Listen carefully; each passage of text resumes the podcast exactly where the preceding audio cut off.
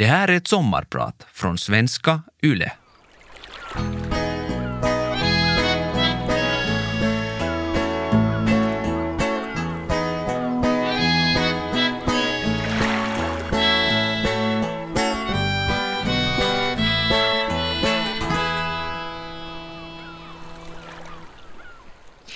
I ett tidigt skede av min förvandling från man till kvinna blev jag plötsligt stannad av polisen. Det var fråga om en rutinkontroll på riksåtton och polisen frågade artigt efter körkortet. Jag grävde fram ur plånboken och sträckte ut genom rutan. Polisen tittade på körkortet och sedan tillbaks på mig. Och sedan tillbaks på körkortet. Han höjde på ögonbrynen. Jag behöver få se ditt körkort, sa han och gav tillbaks körkortet. Jag svalde och försökte låta övertygande. Det här är mitt körkort, sa jag. Även om jag verkligen förstod att det såg misstänksamt ut. På körkortet fanns en korthårig mansperson vid namn Daniel. I bilen satt jag, Jessica med läppstift och lackade naglar. För mig var det 100 procent logiskt, men jag är säker på att polisen inte hade stött på så många liknande fall på riksvägsrazzia i Österbotten just den dagen. Nej, nej, det här är inte du, sa han. Jo, är nog jag, sa jag. Så det höll vi på. Har du blivit av med körkortet, sa han uppgivet. Och jag är tvungen att säga som det var. Nej, jag har mitt körkort. Det här är mitt körkort. Men jag är mitt uppe i en könskorrigeringsprocess, sa jag försiktigt. För man vet ju aldrig hur det tas emot. Nej, du får följa med till polisbilen, sa han och vi gick iväg till bilen bakom. Båda polisen skådade på mig och känslan var att vem försöker du lura? Länge och väl förklarade jag och polisen satt vid datorn och telefon och försökte få reda på om jag talade sanning. Det gick förstås inte. Så till slut fattade ett gemensamt beslut att inte kan man ju hitta på en sådan osannolik historia bara för att försöka en annans sjökort. Jag fick tack och lov åka vidare med en komplimang om att jag lyckats bra i min förvandling. Mitt namn är Jessica Wiklund. Jag är båtbyggare och tvåbarnspappa från Österbotten. Jag har sedan barndomen vetat om att jag inte hör hem i min mans kropp. Idag ska jag sommarprata om min resa från man till kvinna. Redan som barn tyckte jag var enklare att leka med flickor. Vi lekte ofta ut våra fantasier. Vi byggde upp stora, drömlika världar. Vi lekte i dem helt utan att skämmas för våra rader. Jag lekte jag var flicka och klädde mig i klänning. Jag var både mam och prinsessa. I leken kunde jag vara vad som helst. Allt var möjligt. Jag minns en gång när jag snurrade runt i en klänning och frågade min kompisar. Tycker ni det här är konstigt? Nej, sa de. Nej, tyckte det var konstigt. Jag tror inte att de förstod allvar i frågan. Egentligen ville jag inte bara leka flickor. Jag ville vara en flicka, precis som de. Så länge jag kan minnas har jag kämpat med att vara pojk. Inte för att jag sa någonting. Jag ville ändå alltid innerst in vara som min tjejkompisar. Jag kunde förstås inte sätta ord på det, men det fanns något som skava. vara. Som en pojke i Nykabi i slutet av 90-talet var det inte helt lätt att hitta mig själv. Det finns tydligt rätt och fel när man som pojk ska välja hobbyer, lekar och kläder. Jag blev ofta mobbad för att jag inte var som de andra pojkarna. I alla skolor jag har gått har jag blivit mobbad. Idag är det lite mer självklart för många att intressen och hobbyn och klädstil inte avgör vilket kön man är. Men försök säga åt någon som växte upp i Österbotten på den här tiden. Den du är finns på insidan. Tänk så enkelt det låter, nu när man är äldre och klokare. Men det var inte enkelt. Jag försöker verkligen leva mig in i rollen som pojk. Jag tänkte att känslan av att hela tiden vara lite fel skulle gå över med tiden. Jag trodde att allt skulle bli lättare då man blev vuxen och slutade fantisera om någonting man inte är. Kanske var det här något som hörde barndomen till. Att man leker och låtsas och drömmer. Kanske skulle känslan att befinna sig i fel kropp gå över då barndom övergår i vuxenliv.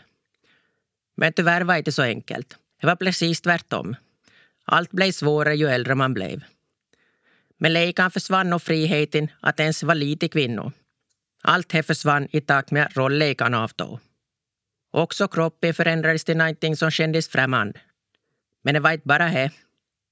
Det fanns så stora skillnader långt inuti jag var uppenbarligen ingen tjej och jag var ingen vanlig kille.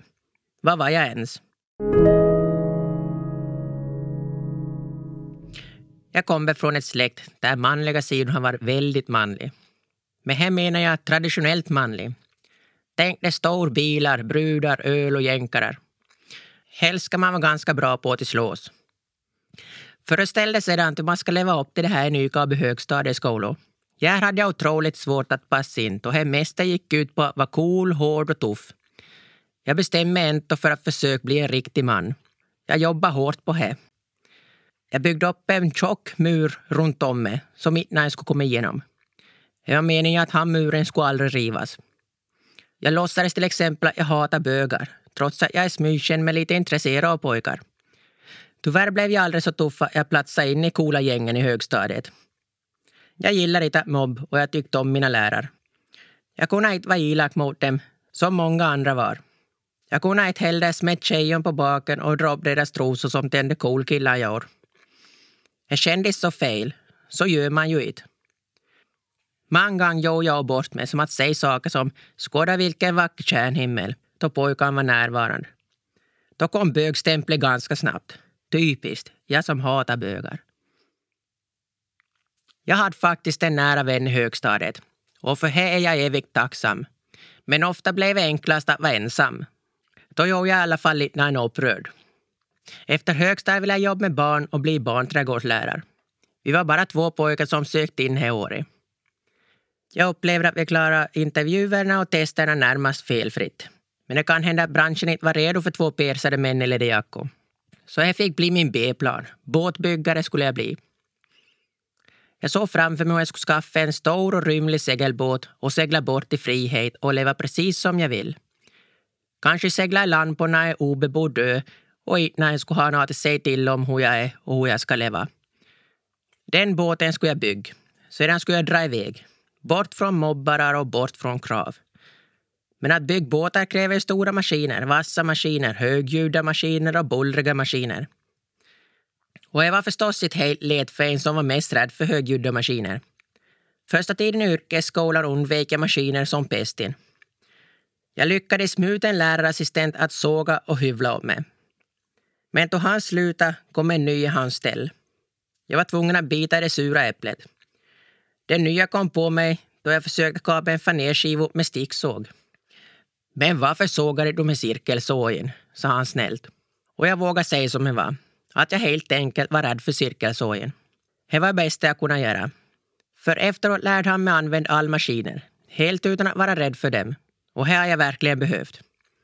Idag har jag stort intresse för båtar.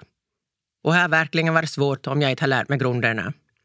Det var och är vid den här tidpunkten som jag första gången blev riktigt, riktigt kär. Jag var 17 år då jag träffade Camilla och hon blev direkt min stora kärlek. Jag blev upp över öronen förälskad i henne. Skolan blev förstås lidande och maskinerna fick vänt. Camilla var plötsligt mer intressant än all segelbåtar i världen. En av de första kvällarna jag och Camilla tillbringade tillsammans var oerhört dramatisk. Vi var hemma hos mig i Kantlax. Min föräldrar var på villon i skärgården och jag hade lovat att titta till pappas växthus under tiden. Värmepannan hade en tendens att krångel och vi hade lovat att kolla upp varje kväll. Vi hade lagt märke till att främmande bilar hade kört upp till byn misstänkt ofta. Men det var inte när vi tänkt på desto mer. Vi hade mer ögonen för varandra, nykär som vi var. En kväll satt vi med ett rym och myst och kom ihåg växthuset.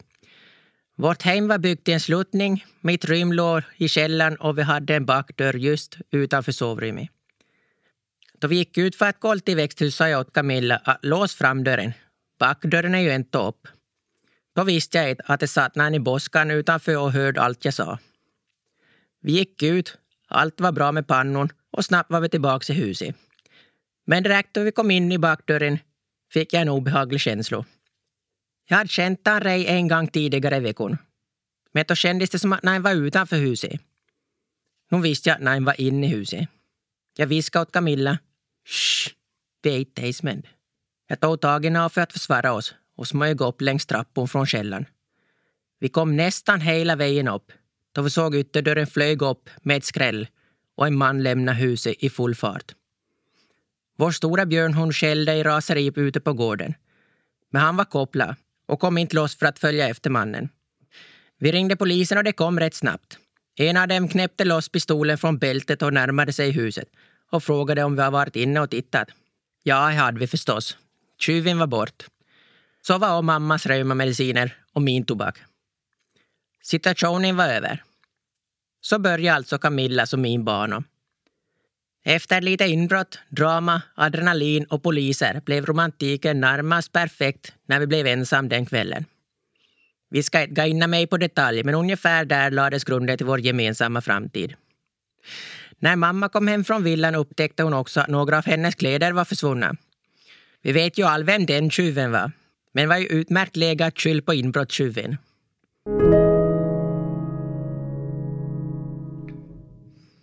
Ganska snabbt blev det klart att Camilla väntade vårt första barn. Hon var 19 och jag var 17. Visst var jag ung och jag förstod att det skulle bli jobbigt. Men jag var så stolt. Jag ville berätta den glada nyheten för mina klasskompisar. Jag hade samlat mod i flera dagar. Nu ska det ske. Just den dagen blev det inte av. En lärare råkade säga Hör ni killar, nu är ni i den åldern. Var försiktiga där ute. Gå för fan inte och gör någon tjej gravid nu och förstör era ungdomsår. Det tog några dagar att samla mod igen. Jag hade inte emot att bli förälder i tidig ålder. Jag sa till Camilla att jag gärna vill behålla barnet. Oavsett hur jag skulle bli var jag beredd att alltid ha ett band till henne. Lite annorlunda var jag förstås då jag fyllde 18 och det blev dags för körkort. När mina kompisar ville ha skjuts fick jag alltid påpeka att jag har bara rym för tre. För jag har barnstolen där bak. Men slängan i backlågan för fan, sa de. Det hade jag gärna gjort, men där fanns ju barnvagnen. På min sista skolavslutning hade jag både en underbar dotter och jag hade Camilla. Och jag fick min efterlängtade examen. Nu var jag färdig med skolvärlden och all mobbning. Jag hade gjorts till åtlöje så många gånger för att jag inte visste vad en kolv i en maskin var. Under hela min skoltid hade jag känt mig omanlig. Men jag var ändå båtbyggare. Jag hade klarat det. Då för cirka 15 år sedan var lågkonjunktur i båtbranschen och det fanns inga jobb att få. Vi flyttade till Vörå och där fick jag ströjobb som snickare, avbytare och allt i allo. Ibland var jag hemma med barn. Vi förlovade oss och jag var lycklig med Camilla. Att leva familjeliv med henne var lätt och underbart. Men inom mig växte ännu en oro. När Camilla jobbade nätter kunde jag leva ut min kvinnliga roll. Det var jobbigt. Jag skämdes och mådde skit över att jag fortfarande ville. Jag som inte har blivit hyfsat bra machokar. Jag har trots allt supit och varit cool i mina dagar. Jag var vid det här laget helt bra på att slås. De flesta såg mig som en riktig kar, utom jag själv. Jag vill alltså gärna vara normal. Men vad är nog normalt egentligen? Men jag vill vara som de andra killarna i omgivningen. Samtidigt vill jag helst avvakna upp en morgon och vara kvinna. Om nedre står jag framför spegeln och mår dåligt över hur min vältränade kropp fyllt klänningen så fel. Att ha hemligheter för frun kändes hemskt. Jag funderar hela tiden mellan två alternativ. Vad skulle månne vara lättast för Camilla? Eita, jag tar livet av mig. De har först en jobbig tid, men det går över ett, ett tag. All kan gå vidare och Camilla kan hitta en ny. Två, jag vågar komma ut. Jag får hjälp och vi flyttar till Sverige eftersom Finland är långt ifrån ett accepterande land. Om två år skiter sig och jag blir helt utstött och all hatar mig så kan jag alltid gå tillbaka till alternativ 1. Jag har periodvis haft det väldigt tufft. Men lyckligtvis har livsgnistan alltid varit stark. Jag ville ju aldrig egentligen ta livet av mig. Jag ville bara leva som kvinna. Jag heter Jessica Wiklund och jag är din sommarpratare idag. Jag testade en gång Camillas reaktion och berättade en historia om en man som fick en sjukdom. Den gjorde att hormonerna ställde till det i kroppen så han blev mer och mer kvinna. Jag frågade hur skulle du reagera om jag hände med? Vad har du sett här? undrade Camilla. Och sen sa hon, kanske hade det varit konstigt, men jag hade nog varit tillsammans med det i alla fall. Jag gissar att Camilla, som känner mig utan och innan, hela tiden såg mer än jag anade. Och helt klart, vi lever ju tillsammans dag och natt. Klart hon förstod. En kväll satt vi och pratade i soffan och Camilla gick in på WC. Genom den stängda dörren kom en brännande fråga. Daniel, vill du egentligen vara kvinna? Chockerad över frågan drog jag efter andan och svarade nervöst. Ja. Tyngden från hela min barndom och ungdom föll från mina axlar den kvällen. Samtidigt som jag visste att det här var bara början. Men att dela min hemlighet med Camilla kändes som en enorm befrielse. Inte när fler hemligheter skulle finnas mellan oss. Nu var hela processen igång. Att komma ut i en liten by i Österbotten var inte lätt. Ibland kändes det som jag var ensammast i hela världen. Även om kärleken mellan oss hela tiden varit stark. Men visst har vi båda fått kämp, precis som alla de som lever i ett äktenskap. Men med hjälp av Camilla fick jag gå från Daniel till Jessica. Nere i byn gick förstås vilda rykten. Folk hade tydligen sett mig i kvinnokläder och min svindyra peruk som jag använde när frun jobbade nattskift. Jag hade skvallrat som att jag hade en annan kvinna hos mig, då Camilla jobbade natt. Ja, det här var före jag hade berättat för Camilla och ännu använt kvinnokläderna i smyg. Men det fortsatte även efter att jag kom ut. Plötsligt sågs älskarinnan och Camilla tillsammans. Daniels älskarinna och fru umgås tydligen också med varann. Oj, oj, Daniel har två kvinnor. Ryktena blev bara roligare och roligare när jag vågade börja använda smink ute bland folk. Daniel har tittat för djupt i målarburken, sa de.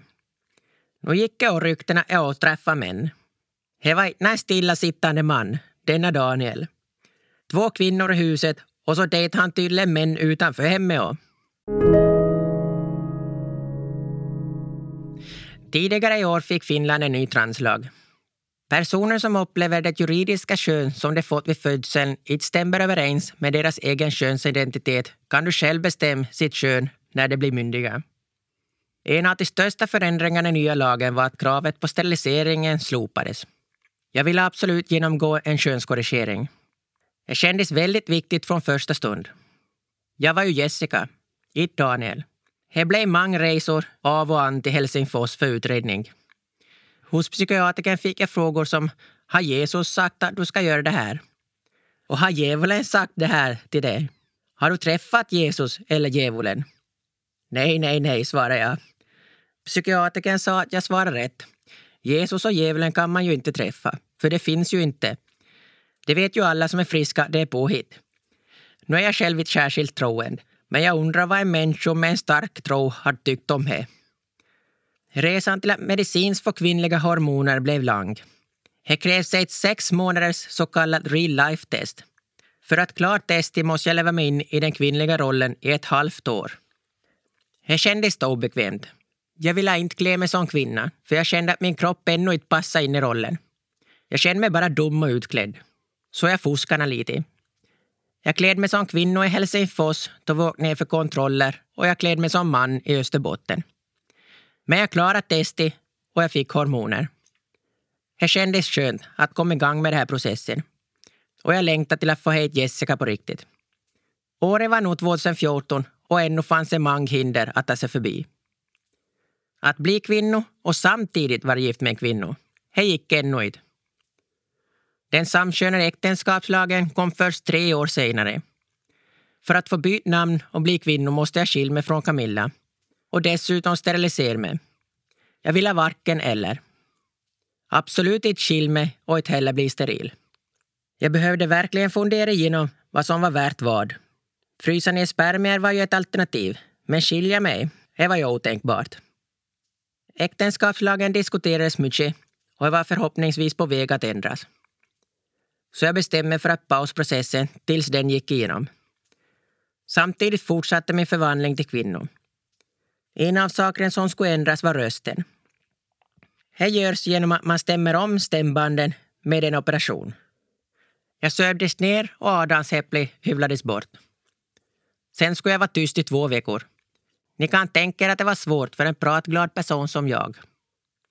Till och med en kraftig hostning kunde förstöra stämbanden under lekning. Men det var ju inte bara det kroppsliga som var tufft. Det var ju tufft att juridiskt fortfarande var man med en mans ID-bevis, sjökort, FBA-kort och så vidare. Men ser ut som en kvinna. Ibland hände sånt som med polisen, som jag inte berättade om i början. Självklart fanns det positiva sidor. Alla som inte kände igen mig tog ju för givet att jag var gift med en man. Som när jag parkerade utanför HVC och en man kom förbi och la märke till att avgasljuddämparen hängde löst där bak. Du, ropade han och kom och ställde sig bakom bilen. Kom och titta här. När du kommer hem idag ska du säga åt din man att se till att fixa det här. En riktig man ser till att fruns bil är i skick. Jag höll god min och såg allvarsam ut. Ja, det ska jag absolut säga till honom. Efteråt tyckte jag det var lustigt att min man fick skit för det här. Jag menar, det är ju min bil. En annan gång skulle jag hämta ut medicin från ett annat apotek än i Karleby, där alla känner mig. Jag visade mitt FBA-kort och apotekaren sa alltså egentligen skulle din man behövt komma och ta ut det här själv. Men låt gå för den här gången. Nästa gång får du be honom komma själv. Absolut. Det ska jag göra, sa jag vänligt och gick ut. Också telefonsamtal kunde bli lite konstiga. På pappret hette jag fortfarande Daniel. Men min nyopererade röst låter ju ändå inte så manlig. Kan du identifiera det? Mm, ja, alltså... Jag tror inte det är den du säger. Kan du repetera? Jag försökte alltid på nytt och en mörkare röst. Men slutade oftast med att de trodde jag var en bedragare. Äktenskapslagen gick slutligen igenom och jag skulle äntligen få gå vidare. Men det var ju inte heller enkelt. Eftersom jag pausat könskorrigeringsprocessen i över ett år behövde jag göra om allt från början. Utredning och allt. Eftersom jag hade pausat på grund av att jag inte ville skilja mig från Camilla trodde läkarna jag hade ångrat mig. Men jag ville fortfarande byta kön. Egentligen orkade jag inte göra om allt, men det fanns inte någon annan lösning. Förklara och förklara för att bevisa att jag är frisk i huvudet. Tre psykiatriker, två i Helsingfors och en i Tammerfors behövde intyg att det här var rätt för mig. Och efter många om och men gjorde det det. På intyget står det att jag beter mig kvinnligt, har långt hår, bärklänning och har smink som är välgjort. Som jag skulle vara här som säger att man är kvinna. Den sista psykiatrikern i Tammerfors gav mig hopp. Hon var helt övertygad om att detta var löjligt. Hon förstår inte varför det ska vara intyg hit och dit. Det här är ju ett brott mot mänskliga rättigheter. Hon skrev intyget genast. Nu var jag nästan i mål. Sedan fick jag en tid hos kvinnokliniken. Jag visste inte riktigt varför, men det skulle visa På knagglig svenska förklarade läkaren att jag hade allt som krävs för att få genomgå en juridisk könskorrigering. Vad, sa jag. Ska man inte vara steril? Det hade jag ännu inte gjort. Ja, såklart, sa läkaren, men du behöver inte göra en kirurgisk sterilisering. Du lyckades bra med medicineringen. Vad alltså... Vad medicinering? Åh, det skedde misstag. Du borde fått papper om sterilisering. Här är i alla fall ditt intyg att du är steril. Grattis, du kan fortsätta. Mina tårar började rinna och jag blev fullständigt chockad. Jag trodde att jag hade ätit medicin mot håravfall, men det var det tydligen inte. I början av processen blev jag erbjuden medicin mot håravfall. Om det finns i släkten kan det bromsas. Jag minns det här för jag pratade med Camilla på hemvägen. Varför får inte alla som vill den här medicinen? Pappa hade säkert velat ha kvar håret. Och min bröder då? Och så finns en medicin. Men nu var jag alltså steril. Stämningen i rummet på kvinnokliniken var mycket låg. Jag tror att de kände för mig. Läkaren la handen på knäet och sa Du har redan två underbara barn. De flesta som går igenom det här får aldrig några barn. Snart raderas mitt gamla ID och mitt gamla jag. Daniel fanns inte längre. Tyvärr inföll det här samtidigt som posten började strejk och all min ID-kod dröjde. Bankkoderna slutade fungera och jag var utlåst från allt. Nu vet jag hur omöjligt det är att vara papperslös. Inga kort, inga ID-handlingar. Vem skulle betala mina banklån? I tre veckor svävade jag bara fritt. Men det var förstås passligt att jag råkade köra in i en fartkamera just då. Ägaren till bilen finns inte och hon bakom ratten finns inte heller. Men till slut kom mitt nya ID under våren 2019. Jag var 29 år när jag äntligen blev mig själv.